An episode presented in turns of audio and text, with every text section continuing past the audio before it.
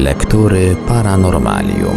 W Radiu Paranormalium kontynuujemy prezentację niezwykle interesującej książki pod tytułem My z kosmosu, autorstwa nieżyjącego już badacza i publicysty Arnolda Mostowicza. Większość sensacyjnych jak na lata 80. spraw do dziś nie znalazła satysfakcjonującego wyjaśnienia. Na antenie prezentujemy w odcinkach wydanie drugie tej książki z 1984 roku. Posłuchajmy jednego z fragmentów.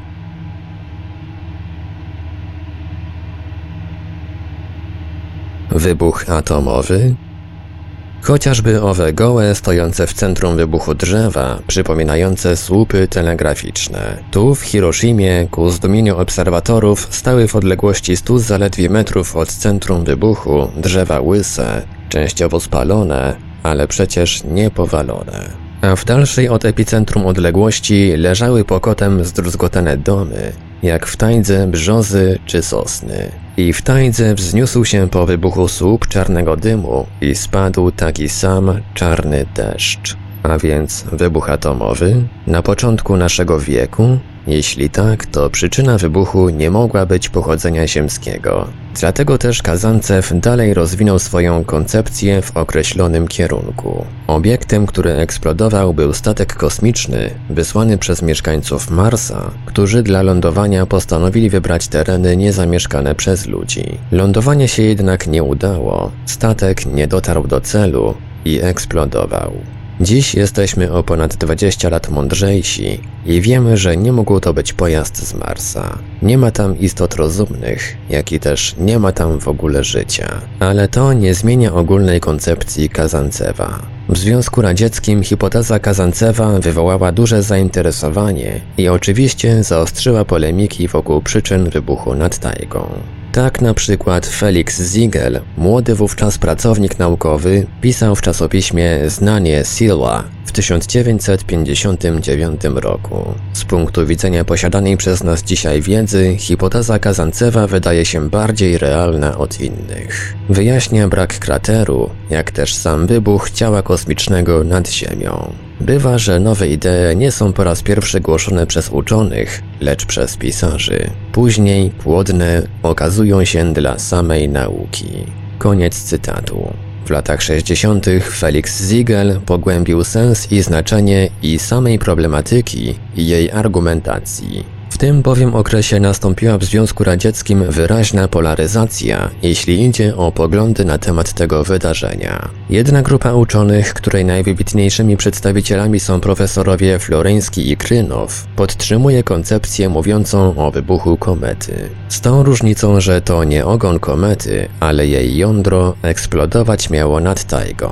Druga natomiast grupa, do której zaliczyć można astronomów młodszego pokolenia, a przede wszystkim specjalistów w zakresie astronautyki, podtrzymuje tezę Kazancewa. Dodać tu trzeba, że ostatnimi czasy hipoteza ta znalazła oparcie w argumentach wręcz rewelacyjnych. Najnowsze wyprawy w rejony Tunguski Podkamiennej przyniosły całą lawinę niezwykle interesujących obserwacji. Było to możliwe na skutek zastosowania zupełnie nowych technik badawczych, a także dzięki konfrontacji świadectw sprzed pół wieku z najnowszymi osiągnięciami wiedzy, szczególnie zaś fizyki i astronomii. Jak już powiedzieliśmy, koncepcja głosząca, że wybuch był rezultatem katastrofy statku kosmicznego o napędzie atomowym, składała się z dwóch oddzielnych tez. Pierwsza zakładała, że wybuch miał charakter jądrowy, że była to eksplozja ładunku atomowego znajdującego się na statku, który przybył hen z kosmosu. Wybuchom atomowym towarzyszy jak wiadomo fala olbrzymiego żaru. Ziegel obliczył, że wybuch w tajdze wywołał wzrost temperatury rzędu dziesiątków tysięcy stopni. Istotnym problemem jest ustalenie zależności między wybuchem a wypalonym lasem. Profesor Załotow Jeden z kierowników wyprawy badawczej w latach 60.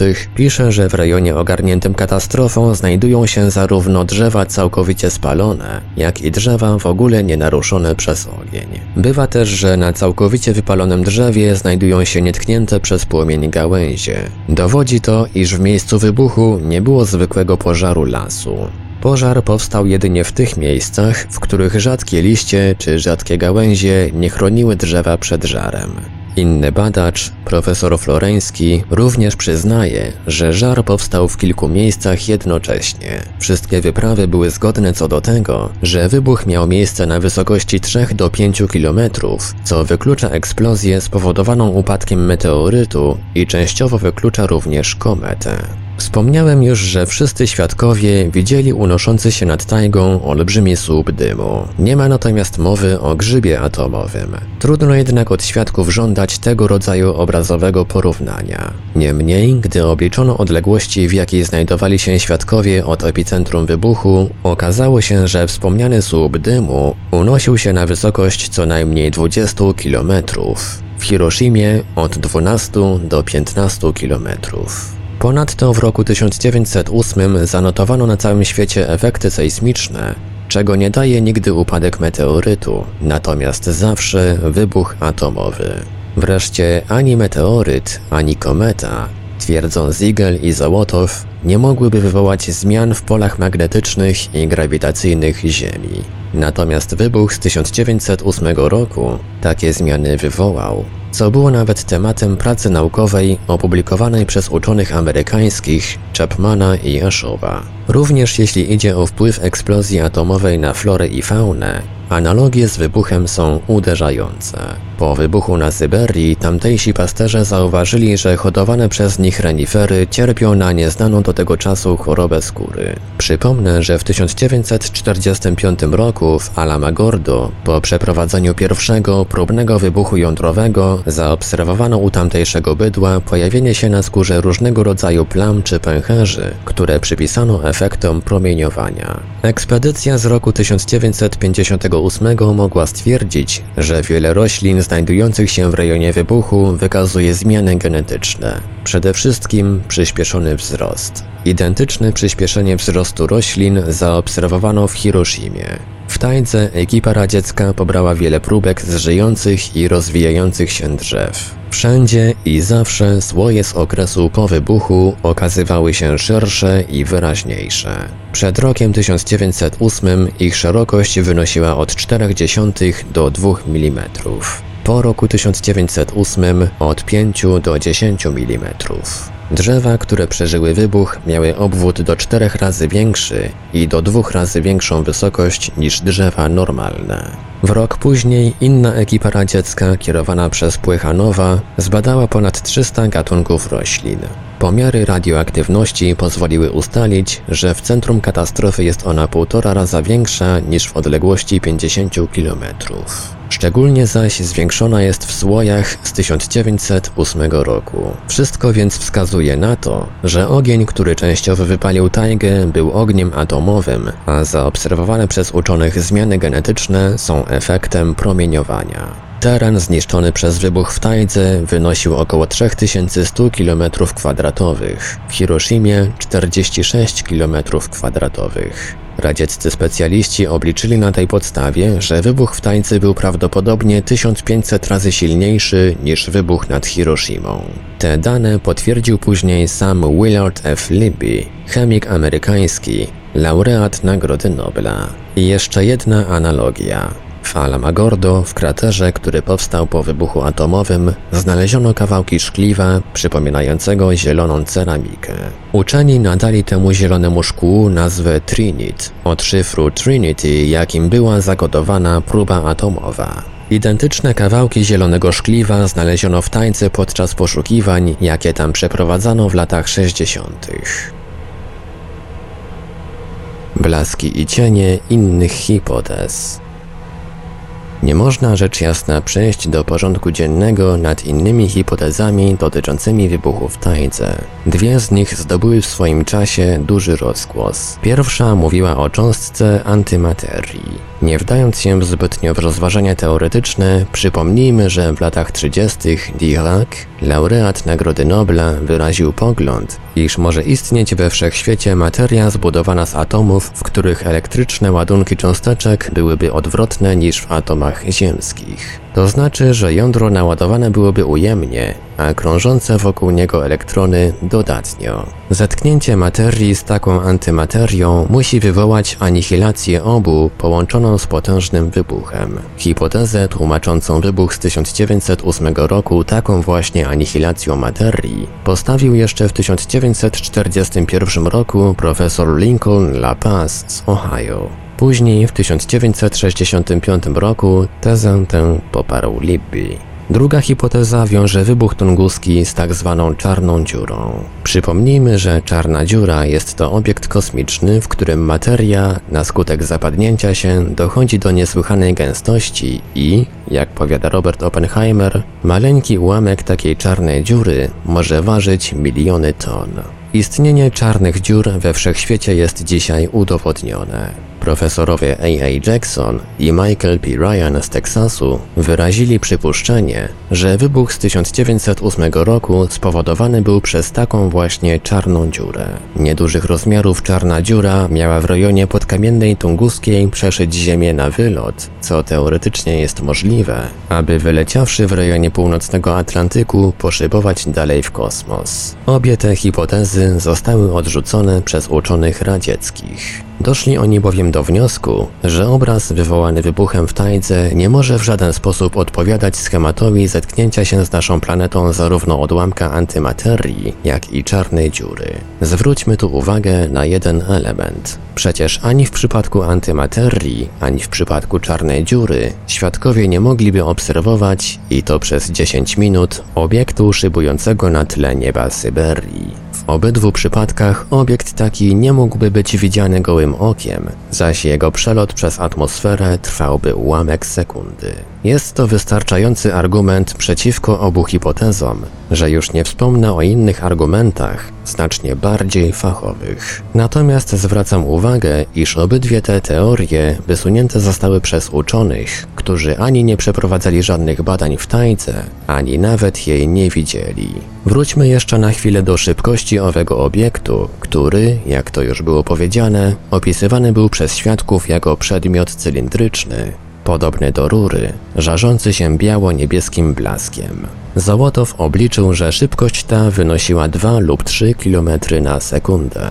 Większość świadków widziało przelatujący obiekt i jednocześnie słyszało detonację. Stąd wniosek, że szybkość ta nie była większa od szybkości rozchodzenia się fal głosowych a więc ostatecznie nie była to szybkość wielka. W ostatnich jednakże latach obserwacje radzieckie wzbogaciły się o nowe fakty, które już zdecydowanie kolidują zarówno z hipotezami uczonych amerykańskich, jak i z tymi teoriami, które przyczynę wybuchu widzą w zderzeniu Ziemi z jądrem komety.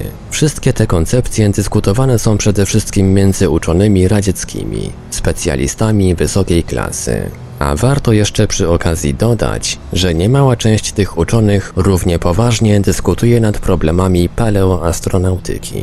Zresztą nie trzeba podkreślać, jak bardzo sprawy te wiążą się tematycznie z problemem wybuchu w Tajdze. Również z problemem UFO, w której to problematyce nie byle jakim specjalistą jest właśnie profesor Ziegel. Wracając zaś do wszystkich tych różnorodnych hipotez, chciałbym jeszcze poruszyć kilka istotnych problemów.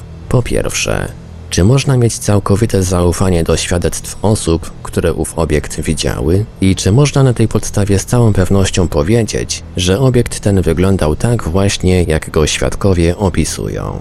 Takiej pewności, moim zdaniem, mieć nie można. Natomiast można jedynie przyjąć, że skoro ludzie nawzajem się nieznający tak samo go określają, to według wszelkiego prawdopodobieństwa przedmiot omawiany tak właśnie wyglądał. Nowe dowody. Drugim ważniejszym jeszcze problemem są nowe dane dostarczone w wyniku bardziej szczegółowej i dokładniejszej analizy terenu i charakteru eksplozji. Jeszcze w 1929 roku Krynow ze zdziwieniem stwierdził, że zniszczenia rozkładają się zgoła nierównomiernie. Późniejsze badania pozwoliły stwierdzić, że teren objęty zniszczeniem ma charakter wykoślawionej elipsy. Pisał na ten temat Ziegel. Można bez trudu wykazać, że linie ograniczające rejon, na którym las został całkowicie zniszczony, rysują jakąś dziwną figurę. Ponadto epicentrum eksplozji, jak i teren stojących drzew zajmują w stosunku do zniszczeń miejsce ekscentryczne. Ten charakter zniszczeń nie mógł być spowodowany przez falę balistyczną powstałą na skutek lotu owego obiektu. Teren zniszczeń wybrzusza się w kierunku, który bynajmniej nie jest równoległy do linii lotu i który tworzy z nią kąt rozwarty. Inaczej mówiąc, wybuch nie był równomiernie rozłożony we wszystkich kierunkach. Koniec cytatu. Załotow natomiast twierdzi, że teren zniszczeń dlatego ma taki dziwny kształt, iż materiał, który eksplodował, umieszczony był w jakimś zbiorniku. Struktura zaś tego zbiornika spowodowała, że jego pęknięcie wywołało eliptyczny rozrzut ładunku. Cytat. Kierunek eksplozji jest efektem niejednorodności zbiornika. Czy na podobne twierdzenie istnieją wystarczające dowody? Otóż dowody takie istnieją i to w dużej ilości. Są nimi maleńkie kulki, które znaleziono w rejonie wybuchu i które są z pewnością pochodzenia pozaziemskiego. Kuleczki te składają się z krzemianu oraz magnetytu i często są ze sobą na kształt winnego grona połączone w kiście. Krynow znalazł kuleczki magnetytu wewnątrz szklistych kuleczek krzemianu. Wydaje się, że stopiły się one razem pod wpływem żaru, podobnie jak owe kulki trinitytu, które znaleziono po próbnym wybuchu w Alamagordo. Kulki te mogłyby oczywiście pochodzić z jakiegoś meteorytu, a niekoniecznie z obiektu, który uległ zniszczeniu w 1908 roku. Rzecz zbadano i okazało się, że teren, na którym znaleziono kulki, dokładnie pokrywa się z terenem objętym eksplozją. Uczeni, floreński, odnaleźli tysiące takich kuleczek, które, jak zielona śruta, tkwiły w ziemi albo w resztkach zniszczonych drzew. Floreński uważa, że kulki te stanowią resztki zniszczonego jądra jakiejś komety. Natomiast Załotow jest przekonany, że nie są one resztkami ani meteorytu, ani komety. Pogląd ten zyskał dodatkowe uzasadnienie, kiedy w kulkach znaleziono po dokładnej analizie ślady kobaltu, niklu, miedzi i germanu. Skład ten wskazuje wyraźnie, że chodzi tutaj o jakiś obiekt sztuczny, powstały na skutek czyjejś inicjatywy. Być może kulki te są pozostałością pojemnika albo samego pojazdu. Wspomniane kuleczki to w toczącej się wciąż dyskusji argument nader ważny, ale nie najważniejszy z ostatnio używanych. Ziegel bowiem wraz z kilkoma specjalistami z zakresu astronautyki, korzystając z najnowszej technologii pocisków rakietowych, doszedł do wniosków, które jeszcze mocniej niż poprzednie podpierają hipotezę statku kosmicznego. Opierając się na geografii zniszczeń stwierdzono, że lot obiektu, który eksplodował, musiał być o wiele wolniejszy niż szybkość jakiegokolwiek naturalnego ciała kosmicznego i wolniejszy też niż pierwotnie przypuszczano. Obliczono, że obiekt tunguski mógł mieć szybkość nie większą niż 700 metrów na sekundę, to znaczy około 2,5 tysiąca km na godzinę, czyli odpowiadającą szybkości naszego samolotu odrzutowego. Przypomnijmy, że meteory poruszają się z szybkością od 15 do 20 km na sekundę. Ale nie tylko szybkość obiektu okazała się w tych badaniach sprawą nader ważną, bowiem nie mniej istotna jest sprawa toru, po jakim się poruszał. W ustaleniu tego toru opierano się i na zeznaniach świadków, i na geografii zniszczeń. Pierwsze ekspedycje, opierając się na zeznaniach świadków i na zapisach sejsmicznych, doszły do wniosku, że obiekt leciał z południowego zachodu na północny wschód. Późniejsi badacze natomiast, opierając się na geografii zniszczeń, uważali, że obiekt leciał z południowego wschodu na północny zachód, Floreński i Konenkin. Natomiast Załotow, który dokładnie przebadał stare drzewa, te, które nie uległy zniszczeniu, stwierdził z całą pewnością, że fala detonacyjna musiała napłynąć z południowego zachodu, a więc południowy zachód czy południowy wschód. Otóż, i to jest największa sensacja, i jedno, i drugie. Rzecz polega na tym, że porównując zeznania świadków zebrane jeszcze przez Kulika, uczeni doszli do wniosku, że znajdując się nad Syberią, tajemniczy obiekt zmienił w pewnym momencie kierunek swego lotu ze wschodniego na zachodni. Pisze profesor Ziegel. Przed eksplozją obiekt tunguski zakreślił łuk długości około 600 km, inaczej mówiąc, wykonał pewien manewr. Koniec cytatu. Podobnego manewru nie wykona żaden obiekt naturalny. Czyż dziwić się więc należy, że uczeni, którzy doszli do podobnych wniosków, uważają, iż ciało, które eksplodowało nad Syberią, było obiektem sztucznym, a więc być może pojazdem kosmicznym? Ale i to nie wszystko. Wchodząc w ziemską atmosferę, obiekt musiał dokonać jeszcze jednej korektury lotu, korektury, której dokonują zwykle współczesne pojazdy kosmiczne. Aby wejście w atmosferę powiodło się, obiekt taki musi trzymać się koniecznie kąta wlotu wynoszącego plus 6 stopni w stosunku do linii horyzontu. Granice manewru są tu minimalne. Aby pojazd przybywający z kosmosu mógł przetrwać zetknięcie z atmosferą, ma on do dyspozycji korytarz szerokości zaledwie 60 km. Zważywszy zaś na olbrzymie przestrzenie lotu, równa się to trafieniu we włos ostrzem żyletki rzuconej z odległości kilku metrów. Zarówno przy bardziej pionowym, jak i przy bardziej poziomym przekroczeniu górnych warstw atmosfery, każdemu pojazdowi grozi śmiertelne niebezpieczeństwo. I oto astronom radziecki Lewin, który bardzo dokładnie zbadał przypuszczalny tor lotu tunguskiego obiektu, wyraża pogląd, że został on po raz pierwszy dostrzeżony z Ziemi w chwili, gdy znajdował się na wysokości 130 km.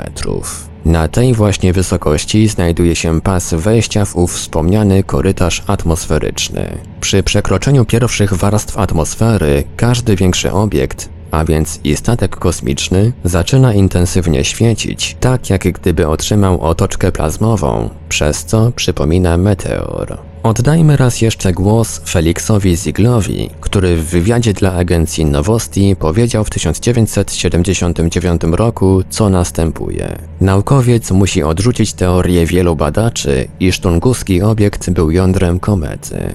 Jądra komet to pulchne konglomeraty złożone z różnych zlodowaceń wody, metanu, amoniaku z dodatkiem drobnych, twardych cząstek. Ciała takie nie tylko nie mogą eksplodować z siłą 40-megatonowej bomby jądrowej, lecz nie są nawet w stanie przelecieć setek kilometrów w gęstych warstwach atmosfery. Przeprowadzone przeze mnie obliczenia wykazują, że jeśli obiekt tunguski byłby jądrem komety, rozpadłby się już na pierwszych dziesiątkach kilometrów po wejściu w atmosferę. Z hipotezą kometową nie zgadzają się też inne fakty, jak zwiększona radioaktywność w epicentrum eksplozji, mutacje owadów i roślin. Ponadto niedawno w rejonie epicentrum wybuchu w warstwach gleby z 1908 roku wykryto nienormalnie wysoką zawartość cynku, bromu, sodu, potasu, żelaza, ołowiu, miedzi i innych pierwiastków, które są absolutnie nietypowe dla jądra komet,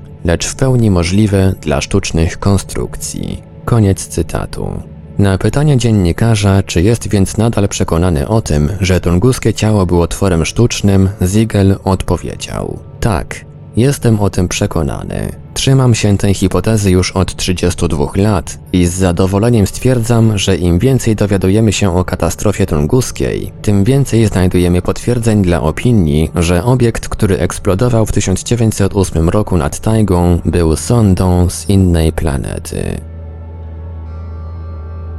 Patetyczne podsumowanie.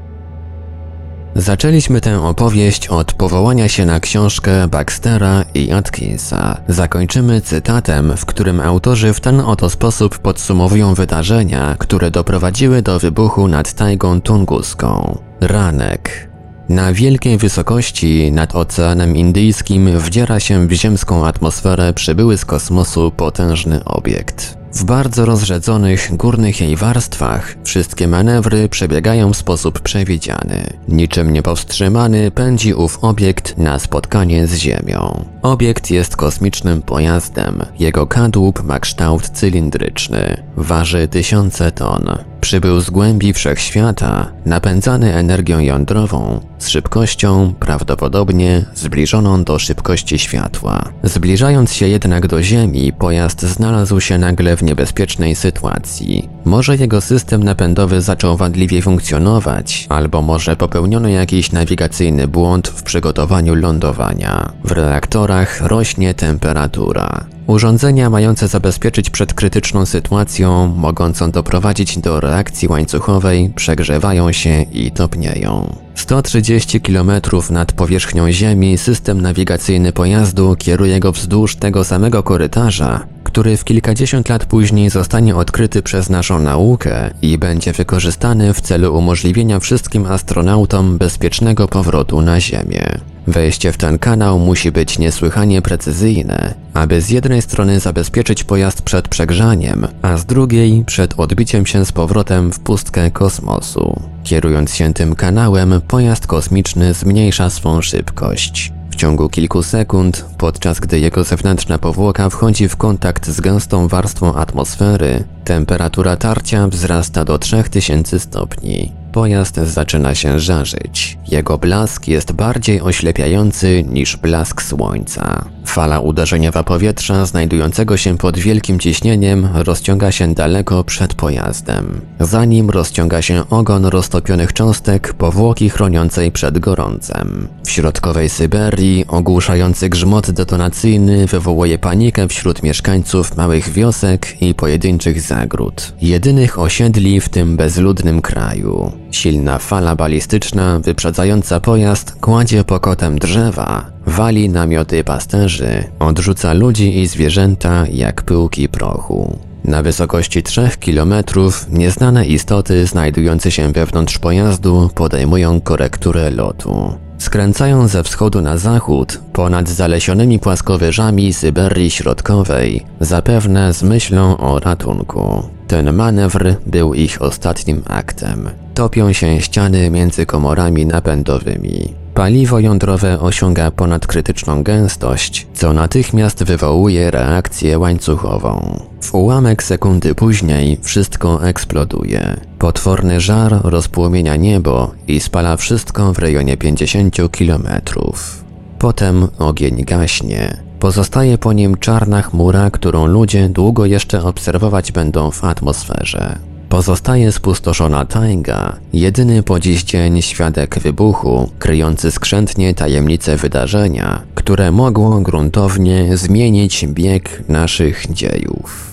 Koniec cytatu. Niestety, bieg dziejów nie został zmieniony.